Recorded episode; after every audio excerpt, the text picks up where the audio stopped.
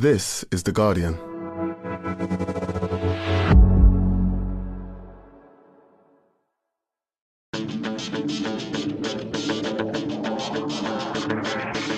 Hello and welcome to the Guardian Football Weekly. Two down, one to go for Manchester City. The scoreline doesn't look as comfortable as it was as Pep wins the first ever Manchester Derby FA Cup final. Ilkay Gundogan with a banger after 12 seconds and a bobbly shinner 50 minutes later. Bruno Fernandes scored one of those penalties and United did create a few chances late on, but the gulf we all knew existed between the two sides was there on show. Speaking of trebles, it's a bittersweet one for Celtic as they lift the Scottish Cup. With everyone expecting Ange Postecoglou to move on, there is still obviously time for Spurs to Spurs this appointment up. Karim Benzema's the latest star to take the Saudi Gazillions, the all-new Chinese Super League. Does that mean Kane to Madrid? Barca stage a great comeback to win the Women's Champions League. We'll pay a bit more attention to the England World Cup squad too. And also Zlatan's retirement, last gasp excitement in Belgium, another vasectomy, and a Gladiators bombshell. All that plus your questions on today's Guardian Football Weekly.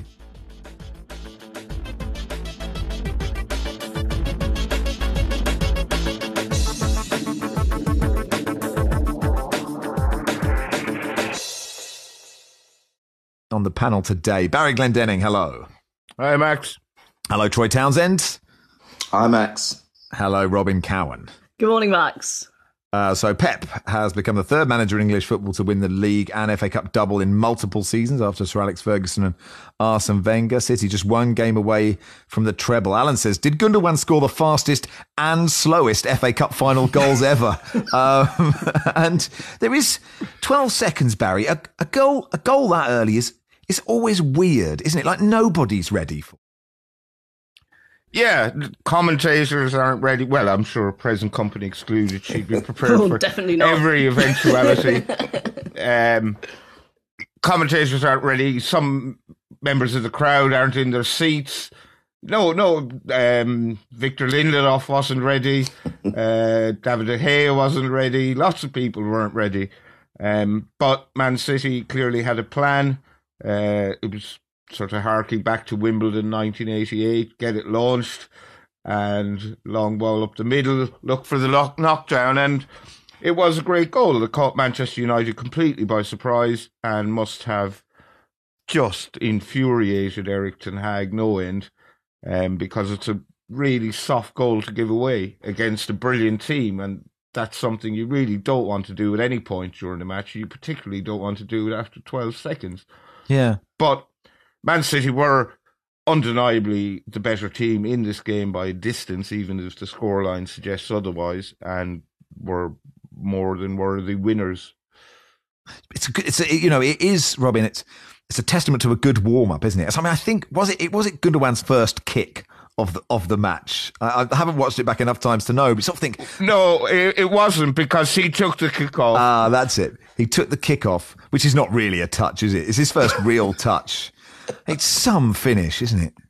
Yeah, I mean, I, I usually do not notice things like this at all, but I did notice he played it all the way back to the goalkeeper. I thought, hmm, that's interesting for Man City. So I did think it was slightly rehearsed, albeit the Manchester United, it did bounce, didn't it? And the Manchester United defender didn't win the header. And then somehow Gundogan was in absolutely acres of space right on the edge of the D, and he hit it beautifully. But yeah, um, I- am really, really reluctant, especially as a commentator, to criticize goalkeepers because I hate going in goal. I just, I don't even try. It, um, you know, so basically, I'm never, never chosen to do that. And so I go to David Preece, who's who's the authority on this and I really think he should be used more actually as a generally they should use goalkeepers more as pundits because so so often it they get it. I just don't you you want to trust you know their judgment. And he you know a lot of people saying you know he couldn't do much about that. And actually you know I'm sure he's a paid up you know member of the union but he did say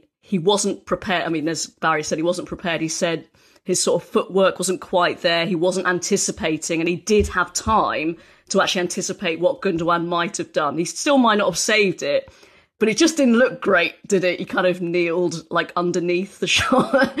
so I just found that very interesting, and it, it's great to kind of get that insight from an actual uh, goalkeeper and goalkeeper coach. I'd love to hear what he said about the second one. Then, if if the first one he wasn't ready for. yeah. I was going to say that. I was going to say that, Troy. I mean, it's actually interesting working with Mark Bosnich. He talks a lot about footwork, and it's sort of something that you don't ever think about. Like, obviously where your feet are and where your foot is planted makes a big difference on how far you can dive and which direction you can dive and if you can change direction. I just wonder, is there any sympathy for him for the second? Because I actually hadn't even, I haven't even considered that he was at fault for the first. I'd give anyone a pass in, in the first 12 seconds, Troy. But for the second, he's kind of unsighted, isn't he? I mean, you can be un, unlucky. You can, but Max, you know, the pace of that ball, the distance from De Bruyne's free kick to Gundogan, you've got to uh, listen. Robyn's just said it there. I, am not the oracle on on goalkeepers and their feet and their positioning, and, and David Preece is also someone that I. Uh, I'm always conscious of when you're looking to criticise, you know, because it's it's a niche position. It you know, like it does on the field of play, the goalkeepers almost the union almost seems to be the only one that can really criticize their own. And I just thought, I thought this is the beginning of the end for De Gea. That that you know, big moments in big games are the things that define goalkeepers. And and his his movement wasn't great. When Gundogan hit it, I saw him make a slight move to the left, so he was definitely unsighted. But the pace of the ball means that he, he should have made could have made that move to the left and then back across to, to save it. Because again, it wasn't right in the corner. Um, it bounced how many times? Twice. Oh, I was going to say 150, Robyn, but thank you. Doesn't thank look you good, does it? It just doesn't it, look it, good. It doesn't look good. And at that moment, you know, I, have always been a fan of De Gea, to be honest. Goalkeepers make mistakes, and I think De Gea's mistakes get highlighted more because of the football club he plays for, the fan base, and everything else. But at that moment, I said, I actually said to myself, I think you're done. David, I think you're done. And one of the big things will be that they look for a goalkeeper very, very quickly. Um, and if you're not prepared to be a number two, then it's then it's then it's goodbye. But I, I think on that note, it sounds like De Gea probably is prepared to be a number two. I think he has a cushy gig in Manchester. He's on massive money. He seems to enjoy living in Manchester. He's been there a long time. I don't know what his family situation is, if he has kids in school there or what. But um, the, I just want to get back. I'll get back to the goal in a second, but Dean Henderson doesn't seem to come up in the conversation about United's next goalkeeper at all. Is he done at Old Trafford? I, I, because he was doing okay at Forest until he got injured, and then he missed the second half of the season through injury. I read somewhere that he's, you know, his he's he's not staying at Forest. Like he's going back to United, so that is a possibility. I mean, I think they might be in for David Raya, like a lot of teams are. Yeah. But it will be interesting to anyway, see. Anyway, sorry that that's that's sort of a side issue. I just think there's a lot of blame to go around for that second goal. Fred, this, the free kick he gave away was moronic. Yeah, yeah. And then we have seen in recent weeks that if he's standing in a pocket of space on the edge of the penalty area, unmarked, Ilkay Gundogan can cause quite a lot of damage. So why was he standing unmarked in a pocket of space on the edge of the penalty area? Why wasn't anyone marking him? It was uh, just infuriating. So, if if I was David Hay, while I would be prepared to shoulder a certain amount of blame for that goal, I would also be pointing my big foam goalkeeping glove finger at Fred and, and whoever was supposed to be marking Gundogan. Presumably the big foam goalkeeping glove that you got given by Bruce Grobbelaar from the Anfield rap video is I'm hoping that's where you've got your big foam glove. Uh, uh, unless of course it's from Gladiators, but we'll get to that. Um, just the list of the fastest ever FA Cup final goals. Gundogan's 12 seconds. Louis Saha 2009 for Everton against Chelsea, a game that I literally have no recollection of no at recollection all. Of, Chelsea no. beat Everton 2-1. Um, Bob Chatt in 1895. I also have no recollection of this one. Uh, 30 seconds for Aston Villa against West Brom in a 1 0 win. And uh, Roberto Di Matteo, I do remember this goal uh, for Chelsea against Middlesbrough uh, in 1997. Um, Robin, Casemiro should have gone after 11 minutes? I think so. I think so, yeah.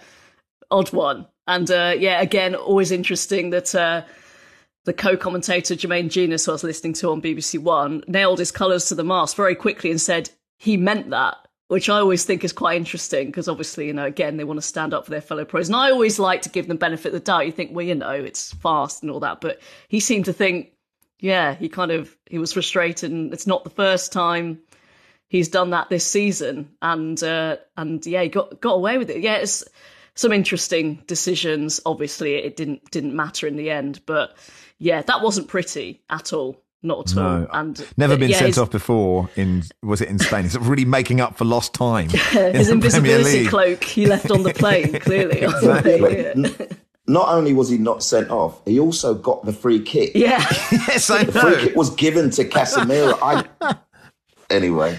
It's impressive. want to no yeah, and then we had one of those handballs. I mean, we don't need to have that conversation again. It's utterly ludicrous unless anybody wants to sort of, cut- you know, uh, play devil's advocate or something. Uh, Gary Lineker did say uh, he was told with good authority that the handball laws will be simplified. And we don't know who Yeah. from, of course, but uh, you know, Just say that it's not the referees. Let's not blame them because this is they were True. just following Good. following orders. as, uh, as the same. But. I, I, I think at that moment, I mean, we've seen them given, we've seen them not given. We've seen them talk about distance from ball to hand, and we've seen them. And I think all we want is a consistency. If that is a pen, regardless of, of, of what situation it is, what distance it is, it's given. no, if no, no, not- Troy. We don't, no, no, we don't want that to be a penalty ever. I think No, that- what like, I'm- that's the I'm consistency saying I want, right? Yeah, I get you. But if the letter of the law is that it is a pen and Change the law. despite all our opinions here, yeah, the law needs to be changed. That is a massive call in that game. And, and there'll be those that say, well, look, they've got it right because it's got it in here. But I'm with, I think it affected Grealish. It I did, think it yeah. absolutely affected Clearly Grealish. did. Yeah. And obviously he was still, they won, but he was still speaking about it afterwards with a lot of emotion as well. And all right, people say, well, whatever. But yeah, I've, if that law is going to be tweaked, that can't be tweaked soon enough. That's for sure. I think it's the wording also, you know, this this unnatural position because actually it is natural what he was doing. He just he kind of lost the flight of the ball, didn't he? And he lost Yeah. the header. Lost the header, Yeah. and because he was trying to head it, his arms were up. So I think that I think that actually it's the wording that kind of you think that well, how where was he supposed to put his hands? It's kind of where naturally was he supposed to do that? Um, Baz, do you think Inter will have seen anything from that game to give them hope? I mean, United did have chances late on, didn't they? They could have taken this to extra time, even if it wouldn't have been deserved. I'd love to know what the mood in the Inter camp is eh, among the players. Like, do do they actually think they can win the, this game? Maybe they do, or there may be an air of fatalism, and they may might just be hoping City will have a bad day and they'll have a good day. I mean, I was just listening to the radio beforehand. They're six to one to win the game. Like a Champions League final, and one team is six to one to win it. That's massive, you know. Um, I. I'm not sure that I've seen much to give them hope. I mean, Manchester United did dominate for a while after scoring, but the thing, United have lots of players who are occasionally excellent, but not consistently excellent. And City have better players who are almost always on top of their game. And any who aren't on top of their game, there's five or six more waiting in, on the rank to come in and replace them and be just as good.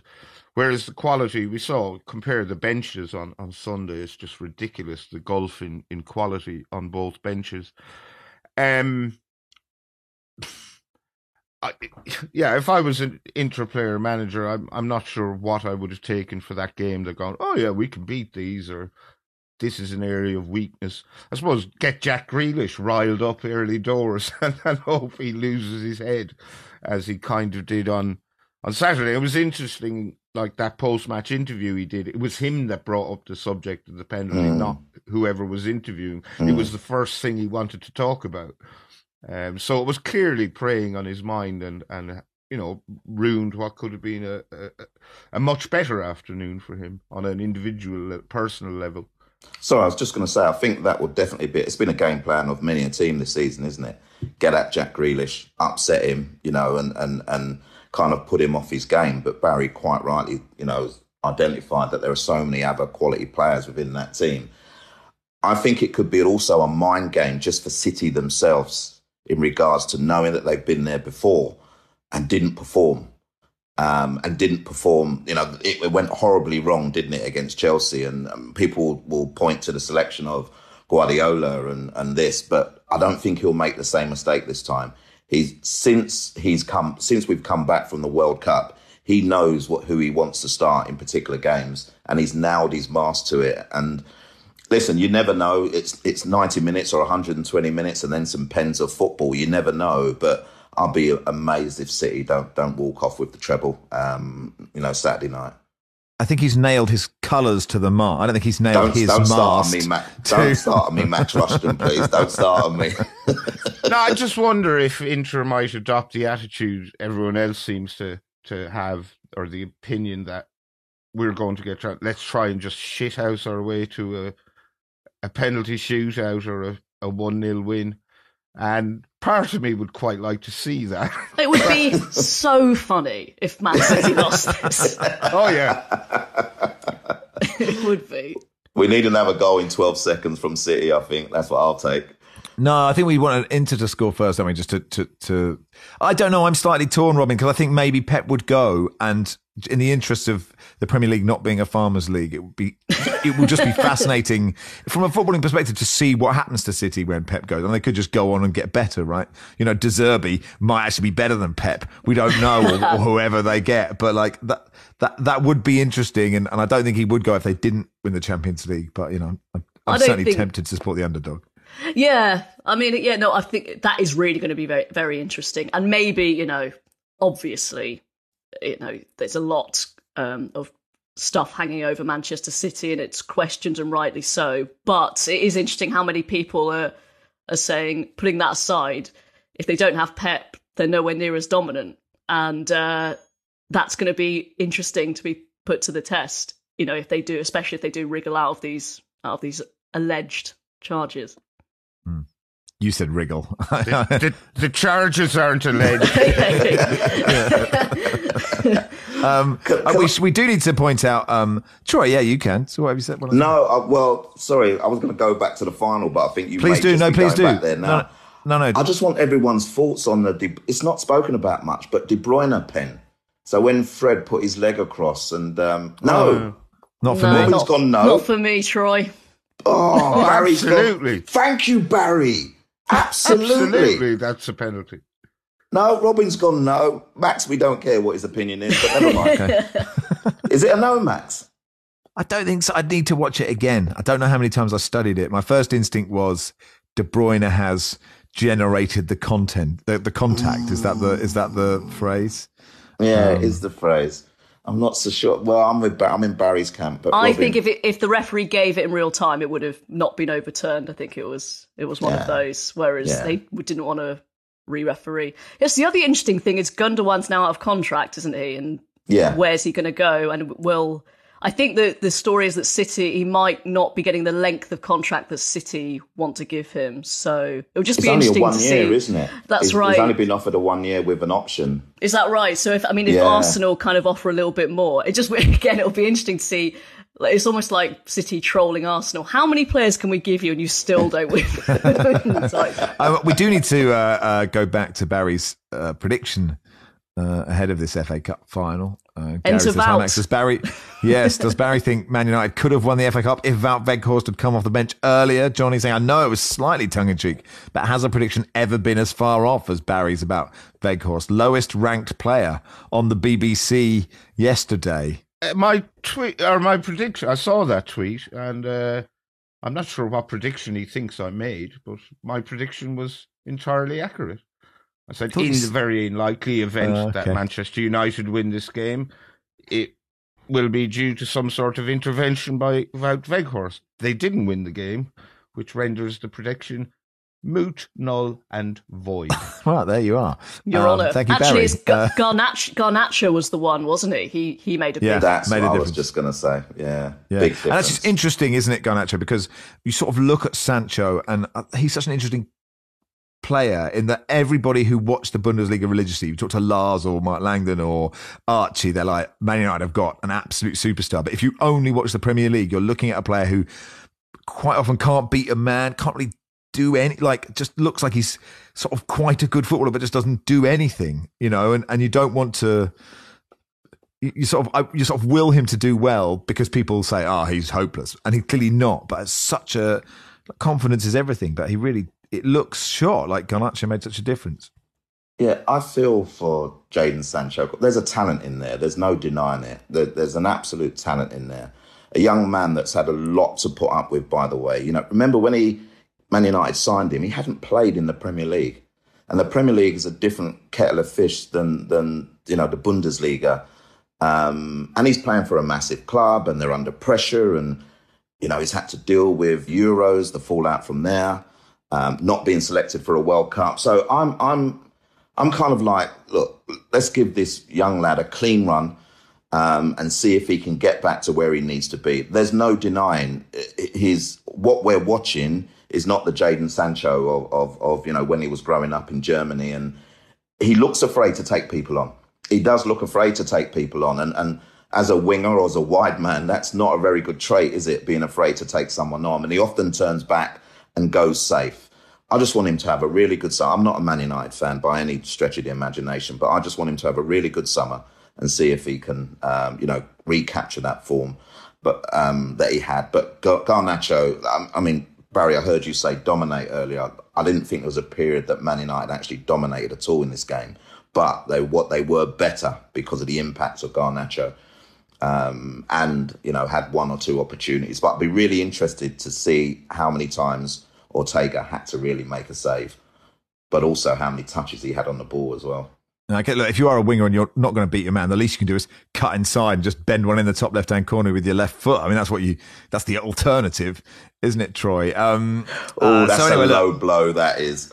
That's not a low blow. It's a wonderful skill. I'm just a huge okay. Arjen Robben fan, Troy. That's all I was trying to say to you. Um, Man United's 21st FA Cup final, more than joint most of any side, tied with Arsenal. Uh, they've lost more FA Cup finals than any other team. They've lost four of their last five. But a bit of perspective, Barry, it has been a good season, really, for Manchester United, hasn't it? It's been decent, yeah. Um, they won a trophy. They qualified for the Champions League. I think anyone among their support would be happy with that, but they're miles off Manchester City, like miles off them. There's an awful lot of room for improvement. The fans are unhappy, obviously, with the owners and want them gone. Everyone wants them gone. And the fans are split over who should take over, and that takeover is being dragged out and conceivably might not still happen. Uh, that needs to be sorted. So yeah, it's it, I go B minus of a season um, from top to bottom of the club, oh. but there, there is an, an awful lot of improvement. I think it's at least a, a room B, for improvement a, there. A B plus, I think. Got a trophy, got a well. It, it, depends what you want. What do you want Manchester United to be? What do Man- Manchester United are one of the biggest clubs in the world. Yeah, and they're nowhere near even being the biggest club in their own city at the moment. True. But, you know, from where they were, I think it's it's been some excellent. Yeah. If you keep improving like this, young little Man United will be will you know will think you'll do well. Um, uh, just finally on this, uh, you would have of course seen this story, but the the Met Police confirmed the arrest of a Manchester United supporter for wearing a, a shirt mocking the Hillsborough disaster um, at the FA Cup final. A statement released by the FA said the FA strongly condemns the actions of the individual who wore a shirt referencing the Hillsborough disaster ahead of the FA Cup final at Wembley Stadium. We saw a photograph of the offensive shirt on social media, immediately started working to identify the perpetrator. Our security team were able to quickly locate the individual based on the image, and we welcome the swift action which was then taken by police. We will not tolerate abuse relating to Hillsborough or any football tragedy at Wembley Stadium. We will continue to work with the authorities to ensure strong action is taken against the perpetrators. I think we need to say anything about that moron, do we? Um, and that'll do for part one. Part two, uh, we will talk about Celtic winning the treble and the future of Ange Postecoglou.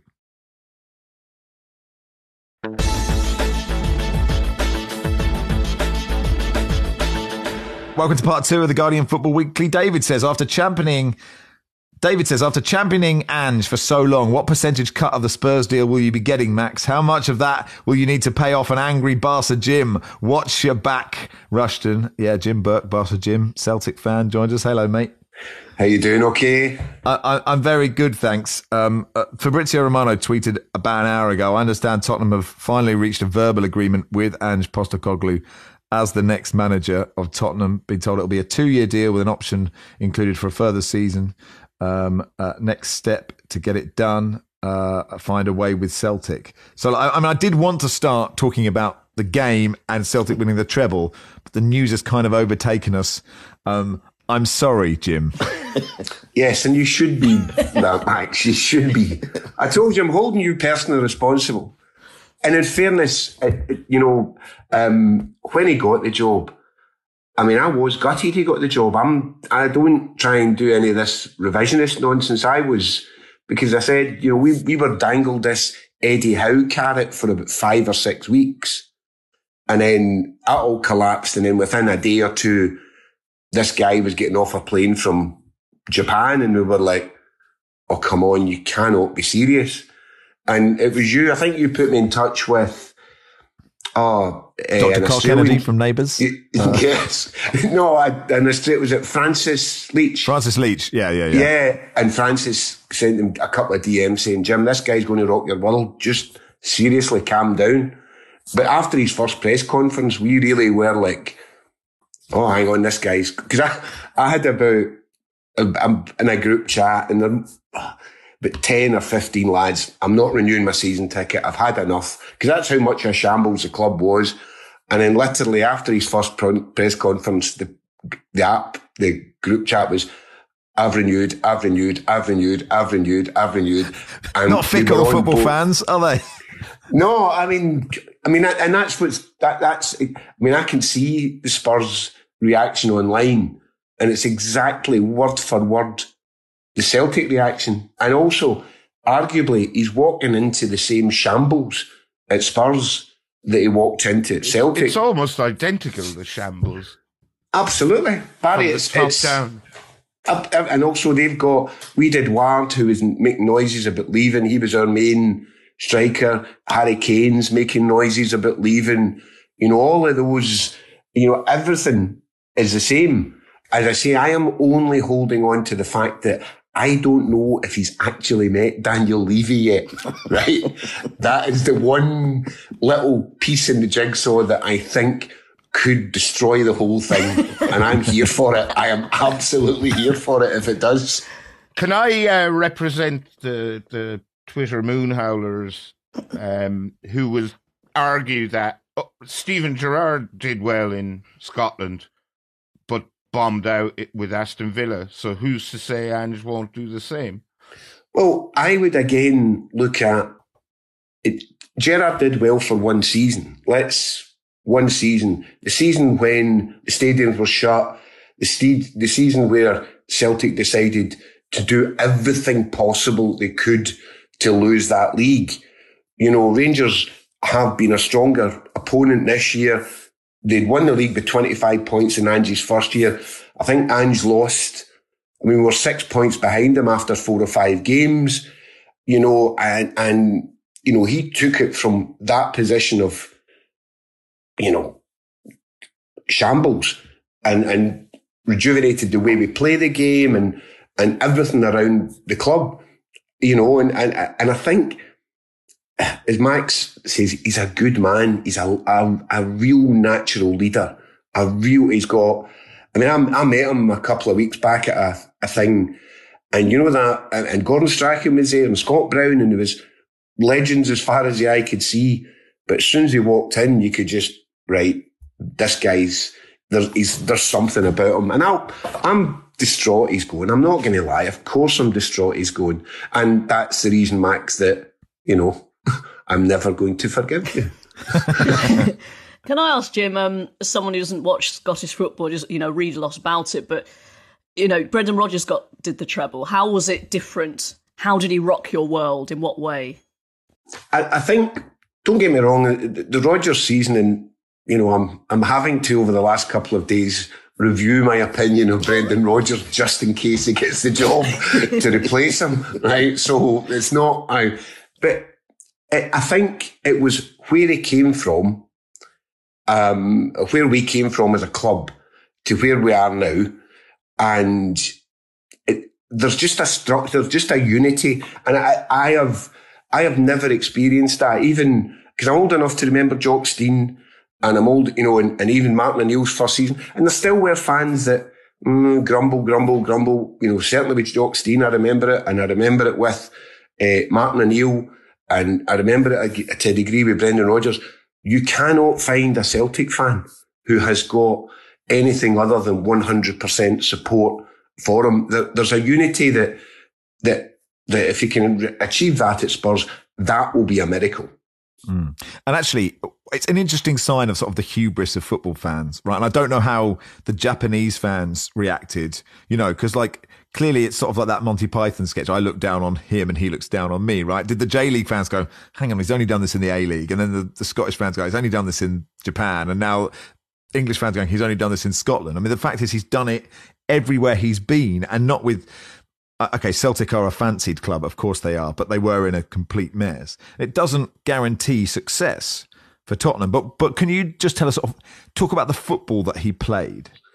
Well, um, the football he played was, I mean, they showed a, a, clip from his first, one of his first training sessions, and it's now become a catchphrase: "We never stop." And it was a case of we never stop. We never switch off. If the opposition switch off for a minute, that's when we do our best work. And, and he instilled that into the players and you could see it. I mean, even when we played Real Madrid, especially in the home game at Celtic Park for first half, certainly hour. the first half, mm. you know, we, we were at them and whatever. And bearing in mind the size, the difference in the resources, that, that augured well. You know, it'd have been nice to see how he'd have done it this season because again, we're a much, we're a much better unit this time. And it, it, he has got an ability just to get players on the page. And the more, also, if somebody doesn't want to be there, he just get rid. You know, it's, it's very much a his way or the highway. You know, so everybody has to buy into it. If you don't buy into it, you're gone. And he installs an incredible spirit in the club and in the team that just don't accept defeat, you know. Um, and and if you were a Spurs fan, you know, I can't see what more than that you would want. Especially they're they're a fractured support. Um, if if he can do what he's done at every single job he's had, and that's the thing, there are no failures on his CV at all. And Barry loves having a pop at the Spurs fans about how they're, oh, is he really good enough for us? Us when they've had Mourinho who tore the club apart, Conte who tore the club apart, and a list of managers that have done nothing, you know? Troy? Jim, um, I hope at some stage we're going to talk about your eating habits, but let's stick to the. Uh, let's stick to the. Oh, we will. We will. oh, yes. um, what is it? What? How? How do you think he's going to be not received, but yeah, received by the fans, and we've kind of spoken about, but also by the players who can be particular about who manages their team, regardless of the fact that they're underachieving themselves. Do you think that he can turn around that mindset and attitude that has existed at Spurs for quite a while now, um, and also handle the pressure of being a Tottenham manager or managing in the Premier League? Absolutely. Now, on the subject of pressure, and I know everybody looks down on, you know, the Scottish pressure, but Celtic are a massive club. Massive. I've lived in different, you know, lived in Spain and going to a pub to watch a game and there's been two or three hundred Celtic fans watching the game and, you know, and it's the same story throughout the world. They are massive. The demand to win every week, the demand to play football a certain way brings its own huge pressure. Now, with regards to the players, again, I talked about that charisma that the guy has and the very single-minded vision he's got. He did an interview about how he does, how he conducts his transfer business. And he said, I know how I want to play. I know exactly. And I look at a player and I say, can he do the thing I need him to do in that position?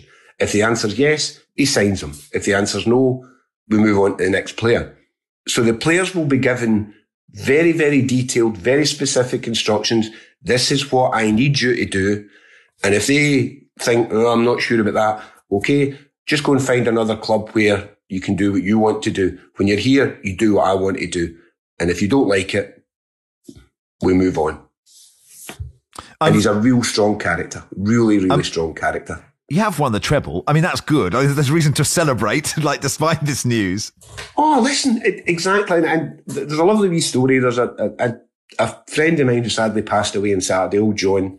And I went to see him on Thursday when he got moved to the, the hospice for his, the end of life uh, care. And I said to him, I said, right, John, he always talked about Celtic. I said, I don't know if you need any more bad news at this time. He said, but it looks as if Ange is off, Ange is off to Spurs. And he said, that's the thing about Celtic. There'll always be another hero. You know, so yes, we're celebrating whatever, but life will go on without Ange and, and, and we'll get behind the next guy.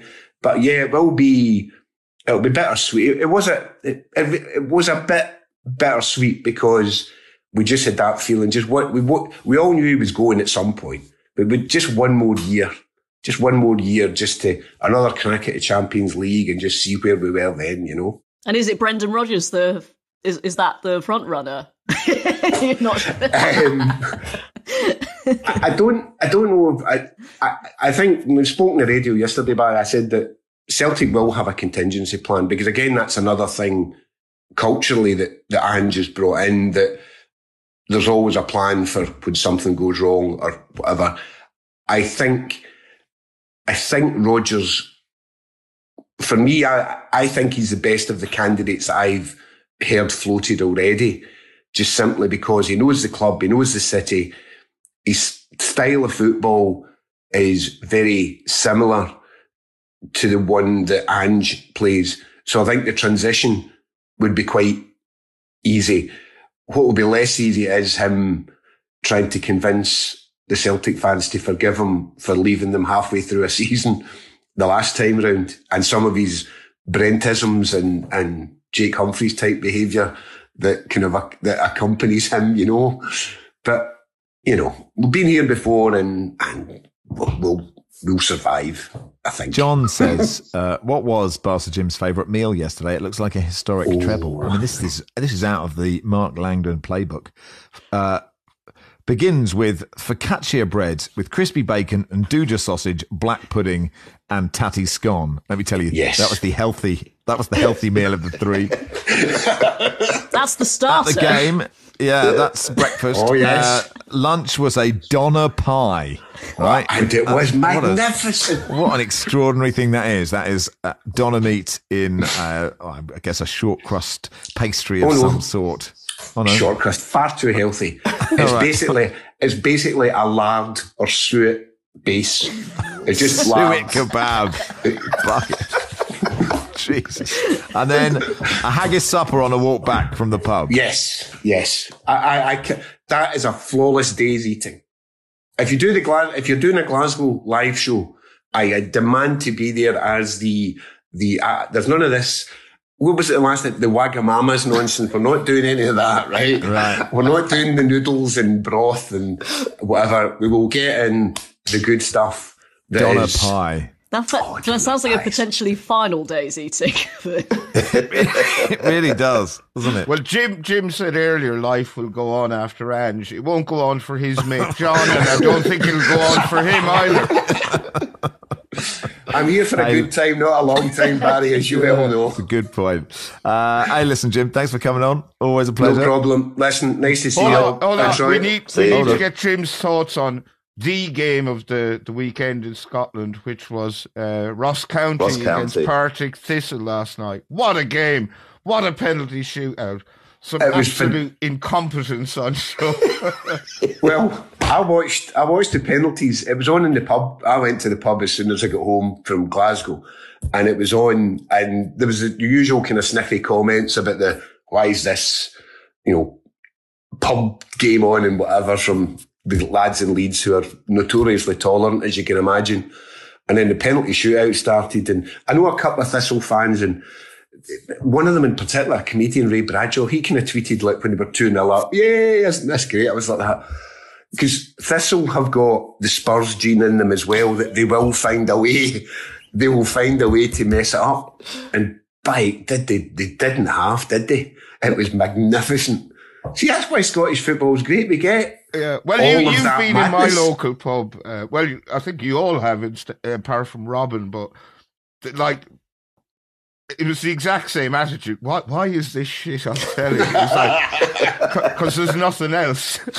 And then when it got to the penalty shootout, about halfway through the penalty shootout, like each penalty that got skied over the bar was getting roars of applause. Just to fill everyone else in, this is the, the, the playoffs to stay in the Premiership, or so Ross County are trying to Yeah. Ross County are trying to stay in the Premiership, and Partick Thistle are trying to get promoted. And Partick Thistle were were three one up at one stage, 3 0, wasn't it? Or three 0 up at one Yeah. stage on aggregate, and managed to lose. Yes, Ross County equalised in the last minute of normal time, and uh, then they went on to win the penalty shootout five four. So uh, they have salvaged their uh, Scottish Premiership status. Um, I need to dig out that penalty shootout and watch it. Well, it was great because you know how normally when you watch a penalty shootout, a penalty shootout is he walks up and you say, he's missing this. Yesterday it was, I think he might score this.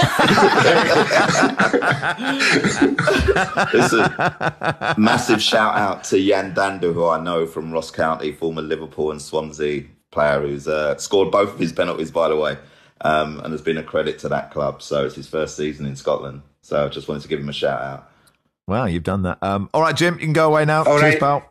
Cheers, Good man. man. Cheers, Jim. Nice to see you all again. Cheers now. Jim Burke there uh, on the news. There looks like Ange is on his way to Spurs, uh, and there's actually some other. It, it's not totally Spurs related, but it could be ultimately, which is the news that Karim Benzema is leaving Real Madrid as a free agent uh, at the end of uh, 14 years, uh, where he's won everything, and uh, he's being mo- linked to with a move to Saudi Arabia. Um, uh, uh, which will be worth uh, more than 100 million euros, I think, his uh, deal. Um, quite extraordinary uh, the money that they are throwing at players at the moment. Um, but you know, he has been unbelievable for Real Madrid. Troy, he did look a bit off it against City, but that doesn't mean he's done. Right? He's still a wonderful player. What he's achieved, and sort of playing second fiddle to Ronaldo for a while, and then stepping up when Ronaldo left. Um, is interesting. Also leaves quite a big hole for a centre forward if there are any available at the moment. Yeah, I've been thinking about this for quite a while, and just to, to endorse what you've said there, what a legend of a player who's obviously served that amazing football club so well for so long and should never sniff at 350 or 345 goals, that's for sure. But it does seem they've got a massive hole. They they've also Asensio has gone to PSG, and I know that's on a free, but it it kind of um, you know allows for more wages to be looked at, doesn't it? So Benzema's wages, Asensio's wages. It's got to be a big player that fills that hole. It's got to be a big player that guarantees you goals. And uh, Max, I'm not sure if you know of any. I don't know of anyone, but Can't you might any. know someone that Richarlison, Richarlison.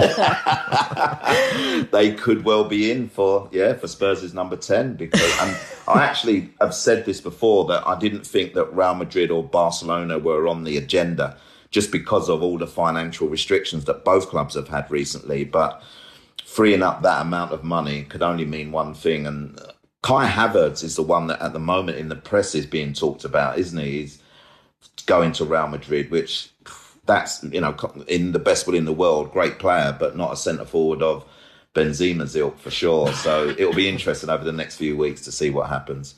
Am I allowed to say it? it might Kane might be going there. I just want to ask you, Max, is it more palat- would it be more palatable for him to go to Madrid as opposed to another Premier League team? Oh, I mean, I think he should just like you know he should just go like somewhere. it, like like I'd love him to stay at Tottenham, but like I think if the choice was stay at Spurs for another year, have your free choice, or go to Manchester United. We talked about where Manchester United are, and clearly they are in a better position than Spurs. But if the choice is no European football or playing either side of Rodrygo and Vinicius Junior with Bellingham just behind you, you know Modric still kicking about, and and you know uh, Camavinga and Tchouaméni and all that. You like it's just you can't not do that. Surely, like you can't. And if Ancelotti's staying and is such a successful manager, it doesn't guarantee you trophies. But uh, you know, I, I think like I think he should have the freedom to do whatever he wants to do. But maybe he's just happy where he is. Very similar, Robyn, to when Modric was leaving Spurs all those years ago, and Chelsea were the fave. You know, it's gonna and the fans were up in arms if he ever goes to Chelsea. And you know, he went to Madrid and he went with all the blessing. And I think it'd definitely be the same for Harry Kane. They'll accept going to someone like Real Madrid because of you know the enormity of that football club. But going to Man United means he has to play against Spurs at least twice. Um, and I'm not sure they'll be able to, to to envisage him in a red shirt, that's for sure, or whatever colour their away kit might be next season. Well, that's right. Just just keep the white shirt. Maybe just wear a Spurs shirt Exactly. for Real Madrid. Underneath, exactly. Yeah. Uh, YP says, "Will the Saudi league be a nicer retirement home than the old wealthy Chinese Super League?" David said, "He'll be the first big name still in the prime of their career, say under thirty, to go to the Saudi league. Be interesting to see how this grows, or if it'll be very much like the Chinese league, and eventually it'll be just be Fellaini getting a like a ultra trillion pounds a week to to play there."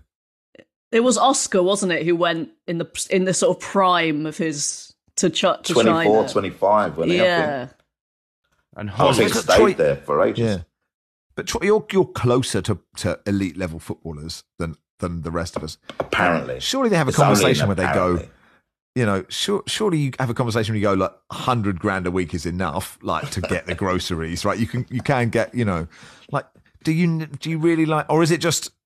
I guess if you're on hundred grand a week and someone else you four hundred grand a week, you just go, oh, I might as well for a It's couple like, of it's like anything though, Max, isn't it? And we always, you know, you'll always say how much more money can one have, but you, lifestyles and everything else and way of living and whatever it may be, someone offers you double, treble, quadruple what you're on.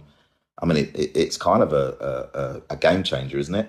it's kind would of you, would you go to would you go to the Totally Football show for double this? to be fair, at the moment, I'm up for grabs. My contract's finished, so I could be going anywhere at the moment.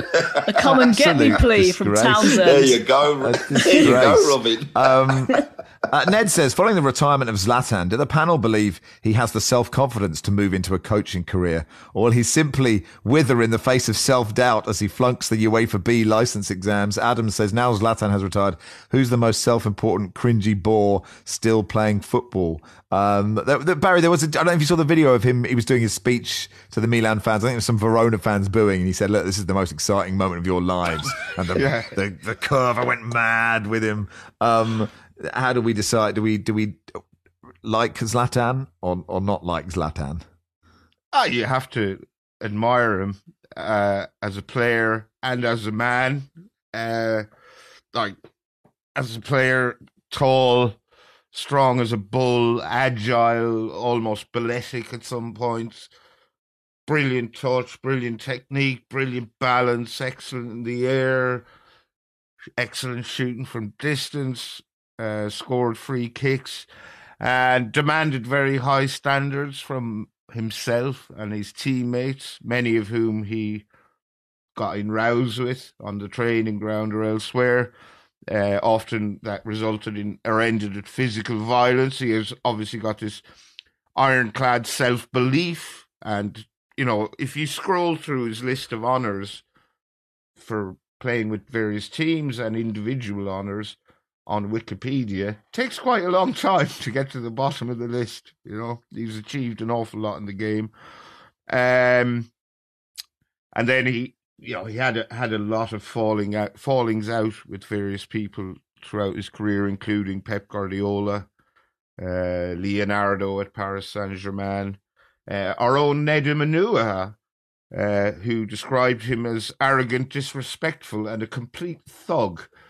Uh, after his he'd had Markham uh, while playing for Real or Real Salt Lake, uh, and Zlatan was um, playing for LA Galaxy, and then he obviously has his detractors, uh, uh, some of whom think he's a big game bottler, uh, and and will constantly point to the fact that despite playing for Ajax, Juve, Inter, Barcelona, Milan, PSG, Man United, he never won the Champions League, and I suppose that's the big glaring absence on his palmarès. Or and, but yeah, I'm a, I'm a fan, but I I wonder what he will do. I I can imagine him, you know, turning up at these various FIFA and UEFA functions to present or you know open little balls and conduct draws. But I presume if he wants one, there's a lucrative career as a pundit awaiting,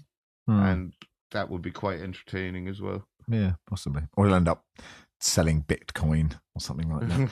um, uh, now, the footage of Jose abusing Anthony Taylor in the car park and the subsequent abuse of Taylor by Roma fans at the airport came out after we'd done the pod on Thursday. Certainly, the the, the video of the of the airport that happened after we'd done the pod. Um, but we did discuss Jose in quite big detail and his behaviour before that. Um, I think we got the tone about right. He faces at least a two game touchline ban after being charged by UEFA over his behaviour. Um, and uh, yeah, look, we'll keep you posted as and when. Um, That's that's nowhere near. no, no, I agree. That's the minimum. enough. That's that, that Right. that's the minimum. Yeah. So it could be more, but I totally agree. I mean, everybody. The, the whole point is, I don't know if you agree. We can. The, the whole point is, he can't be held responsible for what other people do, but everybody in the game knows that every every single club has a section of football fans who are morons, right? Like, and nobody really says it. Like every single club, it- it- and if you don't have many fans, it's not a lot of people. If you have a lot of fans, it's a lot. And words, we all have a responsibility. Anyone who has any sort of platform, and you know, he Matt, should Matt, know better. Don't UEFA have a responsibility to look after those officials, regardless of whether it's a high profile game or whether it's. I couldn't believe that we're still in an era where him and his family almost are left to their own devices to, yeah, yeah, good point. you know, to get the plane and, and whatever. And you've got to realize that they're going to be subjected to, to, to abuse. I, I just can't understand why they were left alone to travel by themselves, or what appeared to be. Obviously, we don't know everything, but what appeared to be travel alone and then subjected to that abuse because obviously getting to, um, you know, where they where they need to get to was through sections of fans. I, I, I just can't understand that. No, it's a very good point. Uh, that'll do for part two. Part three, uh, we'll do the Women's Champions League final and any other business.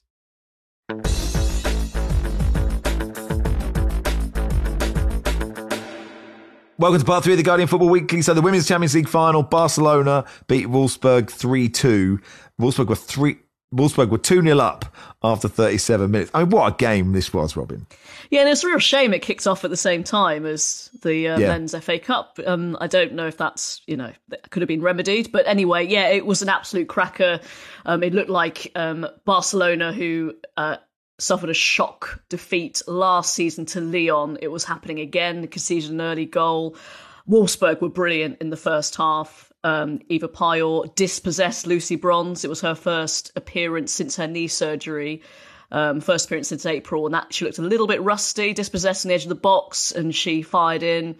And then Alex Popp, Some hit. uh, it was some it- goal, wasn't it? it- yeah, no, and she she's the top scorer, um, Polish international, so they don't really qualify for many tournaments. So you don't really see her on the international stage, but she is an absolute player. She's she's incredible. Um, and then Alex Popp with a trademark header to make it two 0 um, I mean, they were good, but then someone posted on Twitter the XG at half time was 2.7 for Barcelona and 0.4 for Wolfsburg. Right, right. So there was an indication that it might not be over just yet. And Barcelona, they just stepped it up a little bit more in the second half, a bit more tempo. And um, Patri Guijarro, who um, scored two goals in three minutes, um, you know, got it back. And then, unfortunately, the winning goal, I don't know if you've seen it, is an Oh, absolute it's, yeah, it's a horror show. isn't it? Yeah, it's a it's an absolute shower. Um, which is which is a shame. Um, just defensive calamity from Wolfsburg. You know, a clearance that goes that ricochets off your own player, and then uh, Fridolina Rolfö to to smash it in. So I think they did deserve it, but you know, it, it's it just shows they have that um, added resilience now, which is quite scary because they're also just a really bloody great team. Barcelona, great for England. You know, Lucy Bronze and also Keira Walsh had a good game lifting the Champions League. Um, so yeah, it, and it was yeah just a great a great game. Um, and uh, but I think Wolfsburg. You know, it's difficult. Barcelona are a force, but that was a chance. That was a real chance to win it. I love watching Bonmatí play. Right, Oof, I just yeah. think just everything goes through her. It feels like Yeah. that, just a total class above. Is. Uh, the England squad, uh, we we talked about it a bit on Thursday. What, what have you made of it, Robyn? Beth Mead not included. Um, she's not recovered from injury. Beth England is in, um, and Millie Bright's there. She's been out since March, but is in. Obviously, Leah Williamson and Fran Kirby are out. No place for Maya Le Tissier or Nikita Parris and Steph Houghton, who I think you said or someone said might have got back in, but sort of thought she wasn't going to get back in a while back and said some nasty things, and that might have counted against her. But like generally, is it as good as we could hope for given the injuries? Possibly, yeah. I mean, it's just very, very different, obviously, from from the Euros. More different than we expected with it just being a year on. Personally, I would have put Le in there. She's played every single game for Manchester United, and she's been so good. And I also, I also probably would have put Parris in there ahead of Katie Robinson just because she's got a little bit more experience. But having said that, I will not have anyone argue with Sarina Wiegman. Right, she is the don, and that's including myself. I will do. I'll go full like Ed Norton and fight myself. You know, because Right. shouldn't shouldn't go up against her. Sarina Wiegman, we trust. So, but it is going to be. I think it's actually probably not a bad thing. Their expectations have been lowered because of the injuries to the key players that performed so well at the Euros. It's probably not terrible, but yeah, the optimism that I had um, when the draw came out and everyone was still fit has just waned a little bit. But as I say, we have the best manager in the world. Um, FIFA had, I think the last time we spoke about this, suggested there would be a blanket ban on um, European coverage of of the Women's World Cup, which seems so ridiculous, right? And and Infantino moralising about anything is obviously ludicrous. Um, but what do you know? What the latest is? Like, I just presume it'll get sorted and it'll be on TV everywhere in Europe. Well, I think that the issue is is that um, they're putting Europe into a sort of amorphous blob, but there's been different bids from every European country. The UK is at the higher end, um, and hopeful that it will be sorted out. Yeah, it's. I think the the main. I think Suzy Wrack probably has already covered this on the podcast at some point. But the main issue is this is the first time the rights have been separated from the men. So no one, no one's actually ever put a sort of price on how much they're worth. So this is this is the issue. Because usually it's bound up World Cups and men's, and then the women's is kind of just thrown in as a sort of added extra.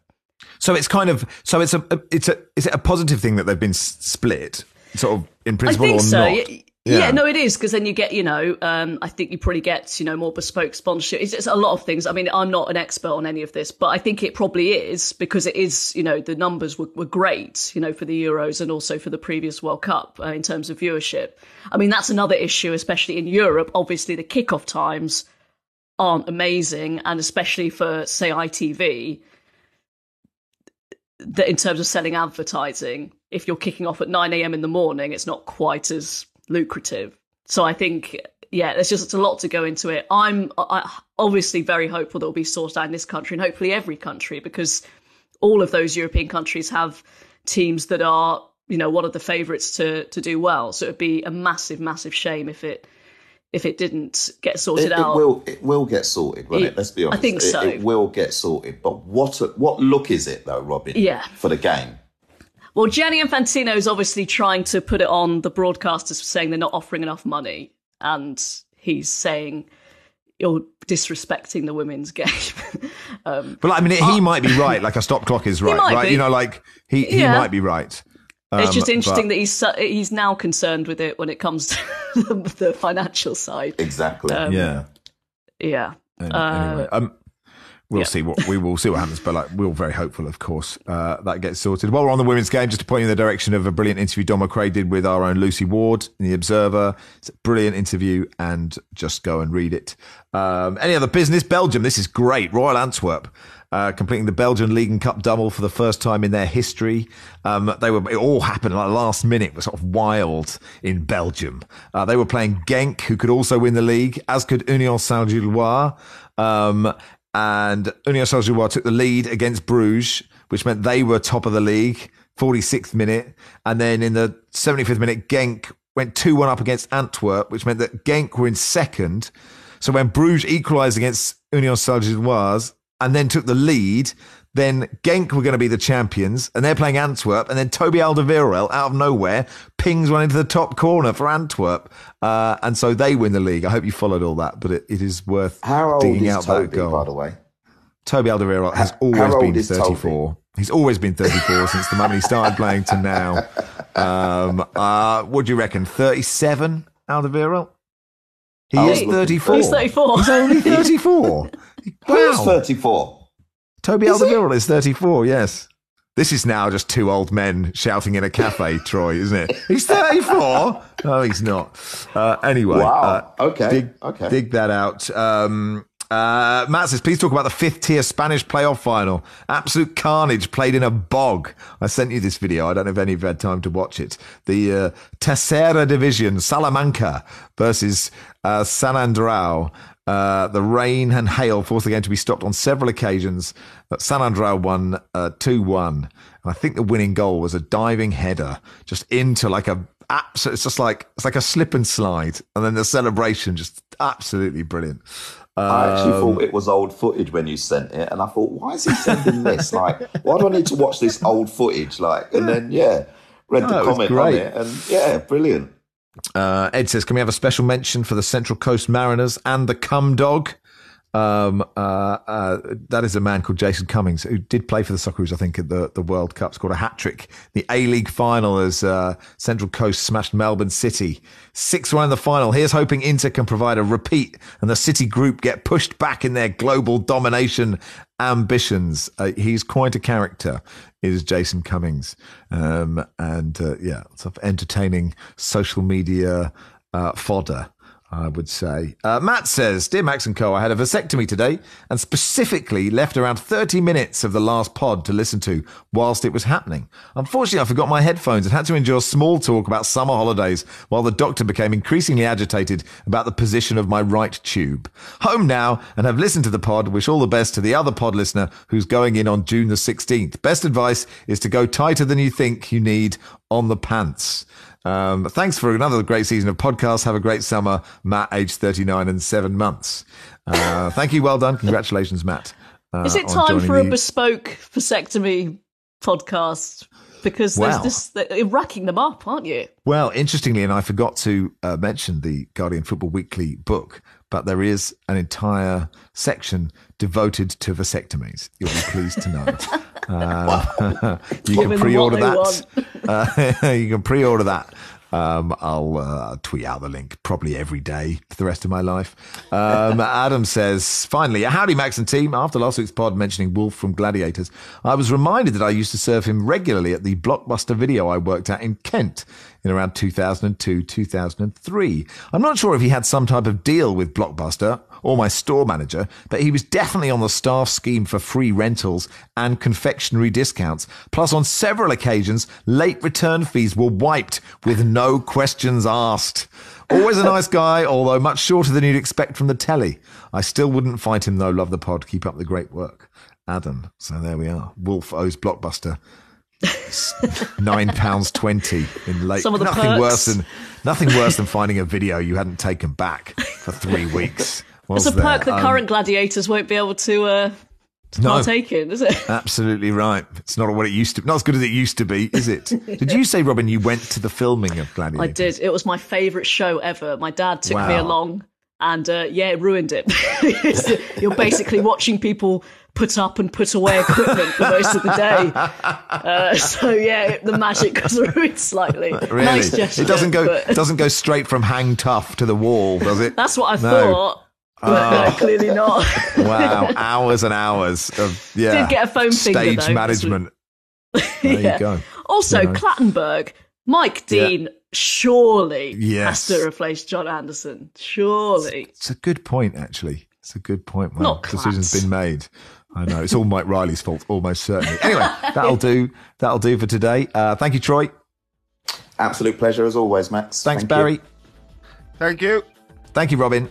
Cheers, Max. Uh, we'll be back on Thursday after the Europa Conference League final between West Ham and Fiorentina and to look ahead to the Champions League final. Football Weekly is produced by George Cooper. Our executive producer is Christian Bennett.